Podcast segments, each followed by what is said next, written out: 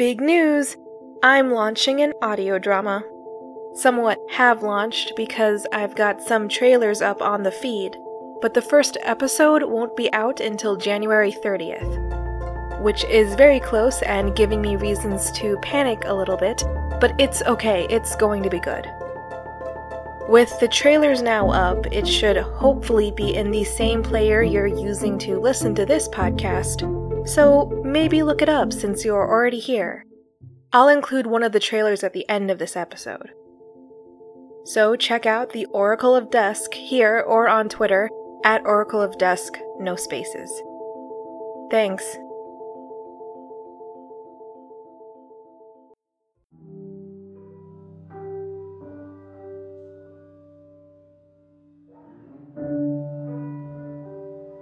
I'm reluctant to ever call myself the product of my insecurities, partially because I'm too insecure to make such a bold statement, even if it is my own judgment about my own life, and therefore, by sheer virtue of its character, logically sound and consistent. Meaning, there's no real reason to be so reluctant. Then again, I'm not so worried about being wrong. I'm more worried. Well, I wouldn't call it being worried at all. I'm just acutely aware that words don't always fit right in my mouth. And I'm afraid that everyone else has noticed that it is so obvious that it can't go unnoticed, and that this noticing has consequences that I do not notice. I am also concerned that when the words do seem to fit right in my mouth, it is only because I located squarely in my own mind where everything is as I dictate it. Do not notice that everyone not in my head has a very different experience. Ultimately, I've spent my entire life trying to meet other people where they are, trying to help them and understand their own views, and whatever led them here but that has only led to me losing track of myself regularly and thinking that I'm the only one this happens to. When making this show, that all feels a bit more obvious. One example of this is that I tend to question my topic selection way more than what is healthy, only to end up, more often than not, right back where I started. Because, on one hand, there's the trains of thought trying to navigate poorly laid out tracks. And then there's the old fashioned sailing vessel that is my gut. It's a little out of date, sure, but because it's following the immovable North Star, it's more likely than not to find its way.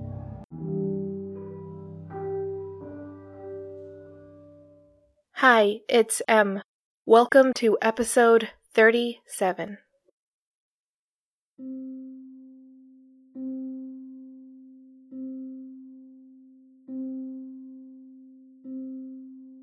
well aware that I repeat myself, not just from episode to episode, rehashing the same ideas or thoughts because I'm under the impression that with the way the show is laid out, you might feel free to skip episodes on topics that don't interest you. Which is partly what I was going for, because it's something I do with a few of the podcasts I listen to. Distance makes the heart grow fonder and all that. Skipping uninteresting episodes can keep your enthusiasm alive. And it's not like this show moves along a linear plot of any sorts. But I also repeat topics, clearly, and I seem to be staying grounded in the Night Vale Presents camp of programming. I'm sure that's been noticed which made me want to put off this episode, but I couldn't stop thinking about it. And that's the most fatal of all fatal flaws of this show. It is dependent on a mind that has a tendency of latching onto things and never wanting to let go, regardless of the logic. It's subjective. Both the phenomenon and the word I've tended to use when describing what this show is. But right now, it's also me going back to a topic I've discussed before, to something that should technically be settled and not brought up again. But look, in my half hearted defense, I did say I was going to make an episode about the Alice Isn't Dead novel, a reimagining of the podcast story. I had been waiting for the novel to make the episode only to put it off the week the book was released, when a fairly attractive person at my workplace asked me about the premise and seemed intrigued. That didn't go anywhere, in case you were wondering, not even a friendship. When I made that decision public, or as public as this podcast is, I thought at the time that this idea of a reimagined story could prove to be insightful.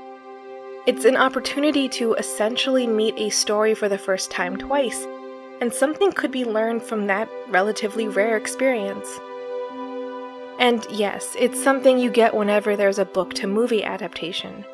But there almost seems to be a set formula to those, or the perception of such, that lists overwhelming disappointment as one of the final products.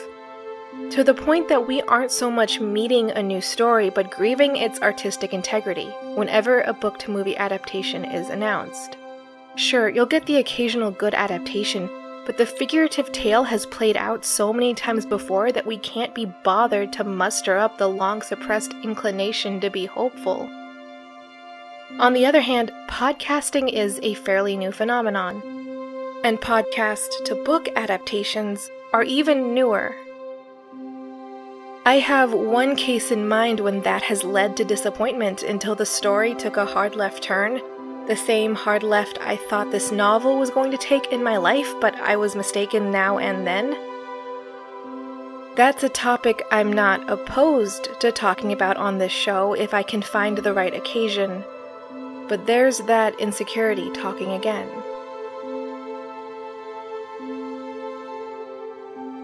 In reading this novel, in re encountering a story I loved so much, I did learn something. It wasn't what I expected to learn, and it can seem like a slant against the novel in the wrong light. In fact, the clickbait title of this episode would be something like The Alice Isn't Dead novel disappointed me, but this is a podcast. I don't have an algorithm forcing me to clickbait anything. So, the actual point. The Alice Isn't Dead novel made me see one of the many things that makes podcasting such a powerful medium. Recognize something in human nature that is truly worth celebrating, resolve a philosophical contradiction, and reevaluate an aspect of myself that I need to work on. Yeah, it's been a long week.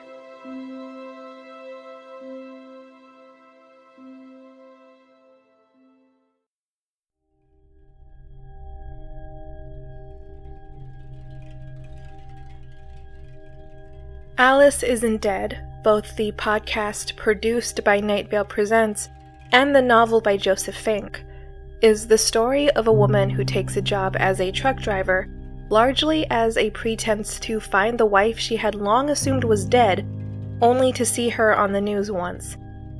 Not like local woman brought back from the dead type story. No. Instead, Alice was in the background of the coverage of some other event an observer who managed to steal the spotlight for one particular person.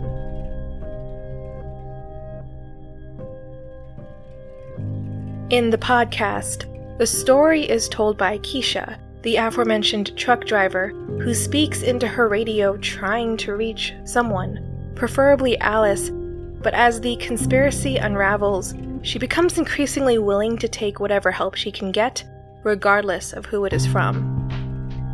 Well, there are people she wants to stay away from, but let's not split hairs on this. The novel, on the other hand, has a more omniscient view of the story. It includes certain aspects of the larger tale that Keisha has no way of knowing, but doesn't detract from the sense of discovery in any way. In fact, the reader's sense of discovery is more divorced from Keisha in the novel than it is the podcast. It's reflective of another difference between the two. one that seems almost inevitable. Because podcasting is an auditory medium, and novels, unless you're talking about audiobooks, are not. And even with audiobooks, they tend to have a different feeling. Particularly here when there would be elements of the story that don't follow the experiences of a single person. Hold on to that thought for a moment or two. I'm sure you're all wondering what I thought about this long awaited novel. And if the only reason this episode took so many months is that coworker held onto my book far longer than what was socially acceptable. Nope, that's not what happened. Also, that's not the reason we went nowhere. Coworker actually enjoyed the book. More so than I did.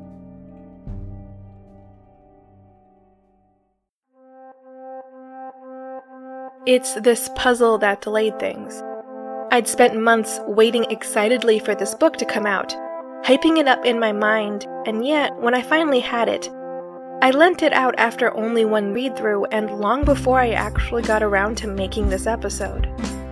And that's very not like me. Not that you'd know that with any certainty, though you might have guessed it. I think most people who read a lot, or who are really into reading it can understand the whole I don't want to give my books out ever thing. For us, our books carry a great deal of sentimental value and importance, and we have learned, often the hard way, that this is not a universal opinion. So don't set up a friendship to fail by loaning out a book. It's just not worth the emotional distress. I learned that the hard way when I loaned someone a book in high school and it was returned to me as if the first half of it had been submerged in water. And the other person thought this was completely normal behavior. But there I was, giving out a book, a signed first edition, mind you, without asking for collateral or a signed contract of responsibility. And it's not just because of a romantic inclination or fascination, or a desire for friendship. Historically, none of those things had the power to make me turn on my books. At the time, I thought it was just my love for the story, the kind of love that makes you try and recruit every potentially worthy person into something that is starting to look a little cultish. But now, I'm not sure. Now, I have the book back and need to reread it again for this review, which has forced the question even more. Why did I feel comfortable giving this book out and why can't I get into it now? I think the simplest explanation is that hyping anything up in your mind to that degree is only going to end in disappointment. Reality and fantasies are never going to completely line up, or, if that isn't a satisfactory answer, there's the law of marginal utility.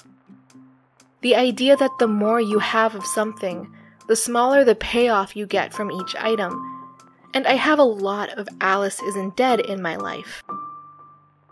Subtle differences to the story aren't going to make a big enough difference at the scale we are talking about here. It's like a 10 pound bag relative to an elephant. No one is going to notice that difference. But it was more than that, I think. Really, I think my inability to connect was just a matter of voice, not perspective or narration or writing style, but the actual voice, the sound of another person speaking that comes with a podcast and its characters.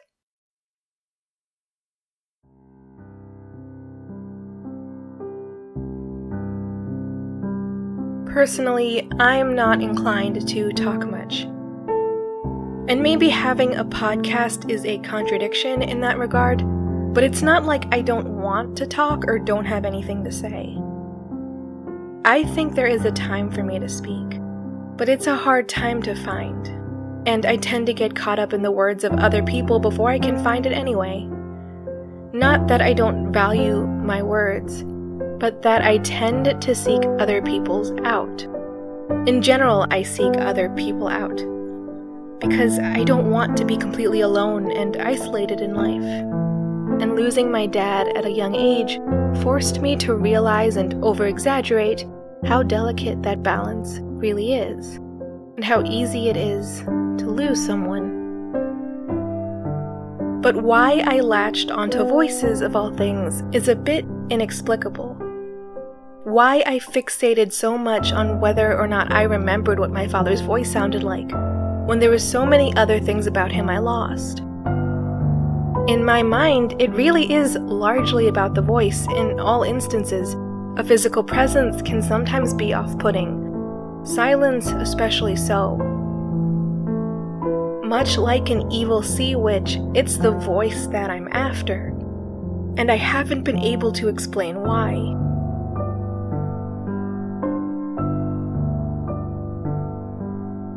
So here's where I find myself. I have two versions of the same story, with the most fundamental difference being the presence of someone speaking, of Keisha's voice. Yes, Jasika Nicole is an amazing performer, but watch a bad movie that happens to have a famous cast. Cough, cough, collateral beauty, cough, cough. And you'll know that a talented performer or a cast of talented performers are not going to salvage a horrible, horrible story which Alice Isn't Dead is not. So, why am I suddenly having a hard time appreciating it?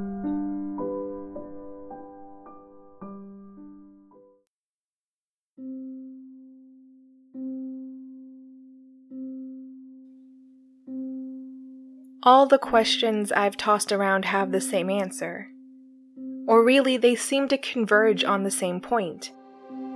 If, no matter the context, I find voices important, then there's something in the concept of voice or speaking that carries some sort of significance to me. And maybe even to human nature more broadly.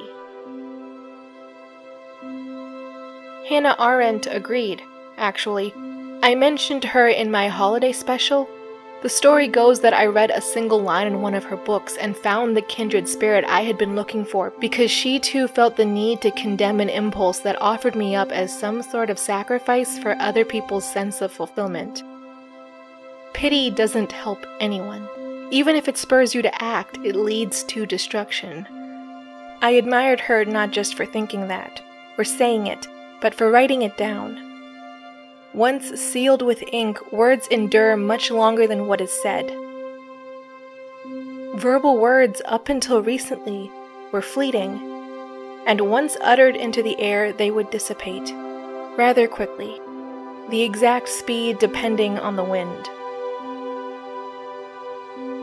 Now we have a way of recording them, sure, but back then I remained skeptical. After all, we aren't, hopefully, being perpetually recorded, so not all spoken word will last forever. And even with recorded words, it doesn't feel the same, right? Or is that just me? That there is a dimension to people that can't easily be captured, like fresh versus frozen vegetables. I don't mean to sound so anti technology so much as to point out where we need to go and why I thought what I did back then. Because that was before Alice Isn't Dead, before podcasts became a staple of my life, before I got into it myself and the hashtag Podern family. Once I did, suddenly voice became important. Or at least, I became more aware of its importance, building up to this moment when the Alice Isn't Dead novel caused everything to click into place. Because here's the thing I don't think I was so wrong in thinking there's a difference between fresh and frozen vegetables or in applying this metaphor to this context. I just misplaced it at the last moment.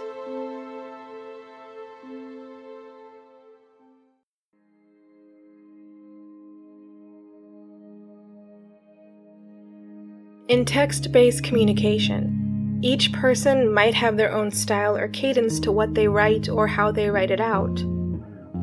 For example, Joseph Fink's novel reads very differently from the work of philosopher Simone Weil, that I'm also reading for a Miscellany Media Studios project that will seriously not launch for at least 18 months. Seriously, I'm focusing on making the Oracle of Dusk right now and getting that up and running. That's me making a commitment. But the point both writers don't just focus on different subjects or have different beliefs. Rather, they each have their own linguistic styles, influenced by their personality and experiences, to the point that I can easily tell them apart. In real life, I have a friend who sends a new message after every sentence or even a couple words, and a mother who sends block text messages with minimal punctuation. It makes it easy to tell their messages apart, but there's a finite number of identifiable quirks. As in, I'm not going to be able to do this for every person in my phone. In fact, I can think of two people whose texting style is indistinguishable. But voices are different, somehow. Yes, voices can sound similar, and can be manipulated if you were going to act or needed to act for some reason, but we can't always put up fronts of various kinds. We often do, but we can't always. One's authentic, natural, everyday voice is fairly unique. It's tied with the physical form that you dwell within. After all, the voice is produced by one's throat and the movement of the vocal cords present therein. If we are emotional, those things, our joy and our sadness, can seep into this specific sound. Laughter would be the closest substitute, but we could never convey the full extent of our thoughts in such a specific type of noise. A voice is both medium and canvas, all tied to someone's figurative core. In the case of a fictional character, they are borrowing the actor's voice just like they are borrowing the actor's body. The audience tacitly acknowledges and approves the arrangement, letting the actor be a stand in for the person the creator wants us to reach. Given the rise of podcasting, I can't be alone in having this feeling or interpretation. Voices must be an important part of this appeal and of all of us. After all, with no visuals, they are the only part of the actor that we get. Not facial expressions or body movements, just the voice. The voice has to pull the audience in. And if it cannot guide them, there is no podcast.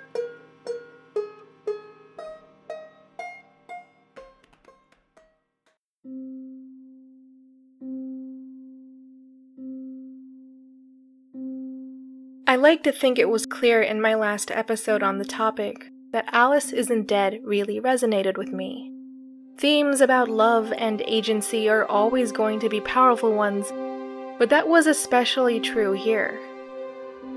I can remember listening to the season 2 finale, walking home from the bus stop with tears building up in my eyes.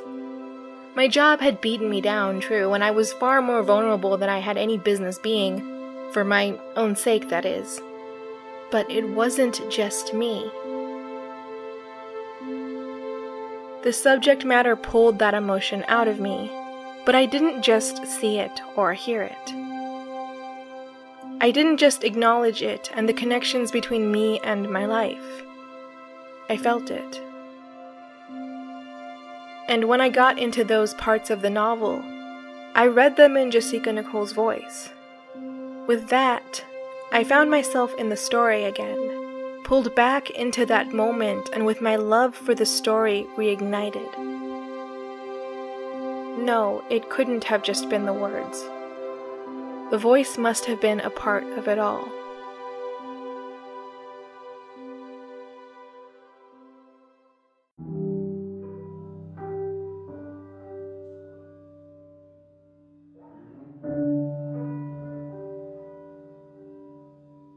Back when I was in college, I used to handwrite thank you letters. Not just notes, to the professors who had taught my favorite classes or had the biggest impact on me. It was something my grandmother had taught me to do. It wasn't just their tradition she wanted to preserve. Rather, she thought that doing something like that truly meant something, particularly as we move towards the digital more and more. And the responses I sometimes got from some of my professors seemed to confirm this. That in an age when handwritten items were strictly decorative and uncommon, to have a student take the time to write out a note in the best penmanship she could muster really meant something. But I didn't say any of the things I wrote down, even when I was in their office hours for questions they didn't have to answer. In fact, I found it hard to talk to these people much at all, outside of whatever intellectual inquiry I was having right then. Not that they had been mean or harsh to me in any way, but like I've been saying, I'm not inclined to speak. And I find the written word comforting. Up until I hand that note over, I can rewrite and redo whatever parts I need to, all those things that don't come out right the first time. It gives me time to think, and I need that time. I don't do well with spontaneity, it's just not in my skill set. So when I'm desperate, regardless of the reason, I default to what I know best writing and not talking.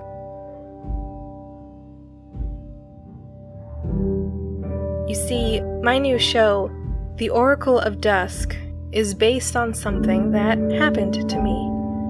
Its narrator is an unwilling oracle of sorts, someone who gets nightmares about real people but they aren't normal nightmares. They are filled with the current struggles of real life people, and if Delphi is willing, she can guide them through their trials. The map is in her dreams. She just has to speak, and they have to be willing to listen. Once upon a time, I had a dream that a professor who had greatly influenced me was going through internal trials that he was suffering underneath the weight of a great burden he was able to hide from everyone around him. That he felt alone, struggling to remember the goodness in his life. I wonder now and worried back then that maybe I could have helped him and it was a cosmic duty of mine to do so. And even if it wasn't a responsibility assigned to me by a merciful deity, much like the Christian God, I owed him that much for the gift he had given me. By then, I was in a different city, but I would visit campus from time to time.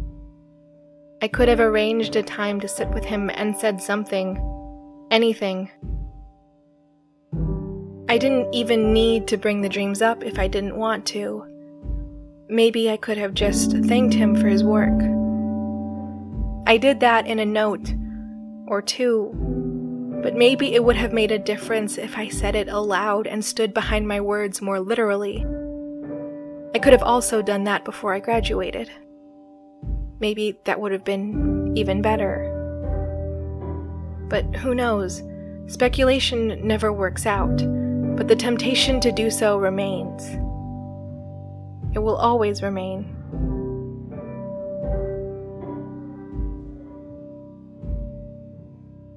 I did leave a note on his door on one of these visits once, with a small figurine of the saint that my family considers our patron. The note explained a little bit of what I'd seen, but I didn't include the worst of it. I didn't know how. From time to time, I Google his name yeah, I'm not thrilled by the way the digital world has a lot of weak points perfect for invasion in our day to day lives, but I'm willing to bite my tongue about that for now. Because from time to time, I'm desperate to know that he's okay. And I don't think I can just shoot him an email asking that. Not in this context. He's alive, so there's that, and as long as he's alive, things can get better for him. He can have the happiness he deserves both as a person and for the work he does for his students.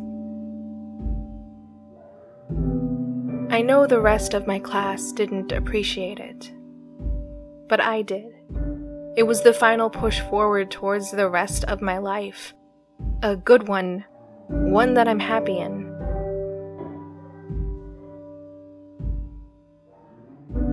And then there's the person who can only be described as my life mentor. We're still in contact from time to time, having met in college, but I have a tendency of disappearing for months at a time until I'm nearly at my breaking point, only to come crawling back to him then. For him to fix everything when we could have avoided so much had I just reached out three months ago. When I was at my lowest, he called me to help me through it, and to this day, his distinct voice is a lighthouse in my storms. It's not fair to him that he only hears mine when the reckoning is coming, and yet, that's what tends to happen. After all, I don't value my voice like he does. We live with our voices so much that it's easy to forget that they matter. After all, it will always be there for us. Why think about it? The only thing that will ever make us notice is its absence. When we are encountering a similar story, but without that one element.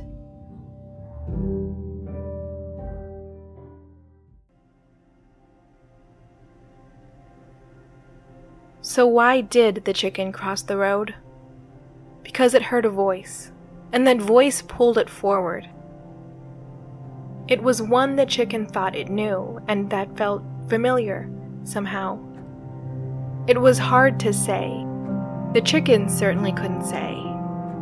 It didn't have a voice of its own, but one outside of it, that it had learned to rely on and lean against. The chicken took a deep breath. Everything was going to be okay. The voice was there, and it said so.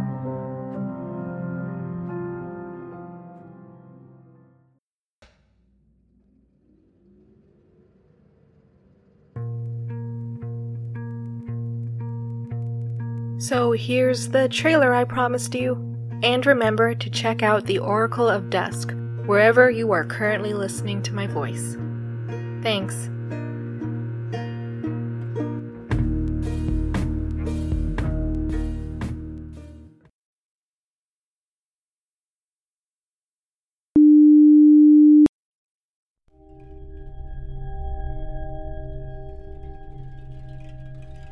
I saw you in the store today. I didn't follow you in or anything like that. I was already there. Then you walked in, and I saw you. Once I did, I'm sorry, but I couldn't look away. I was getting some medicine. You see, I've been having trouble sleeping lately. The. the dreams are getting harder to ignore. They've been getting more intense and more frequent. I've never fully understood them, and even if I did, that doesn't mean I would know what to do. I just know that if I sleep deeply enough, I don't dream. Or at least, I don't remember my dreams. And that counts for something. So for a while, I tried something I started calling sleep cycling. I'd be awake for 12 hours and sleep for two. When you're freelancing, a sleep schedule like that isn't impossible, it's just not advisable. And you're right, the numbers aren't adding up on that front. It's the only thing that has worked so far, though. Even if it's not sustainable. Or it did work for a while. But now I'm dreaming of you again. I don't know what to do. Melatonin is supposed to help you sleep, right? That's Plan B. And it's completely safe as a Plan B.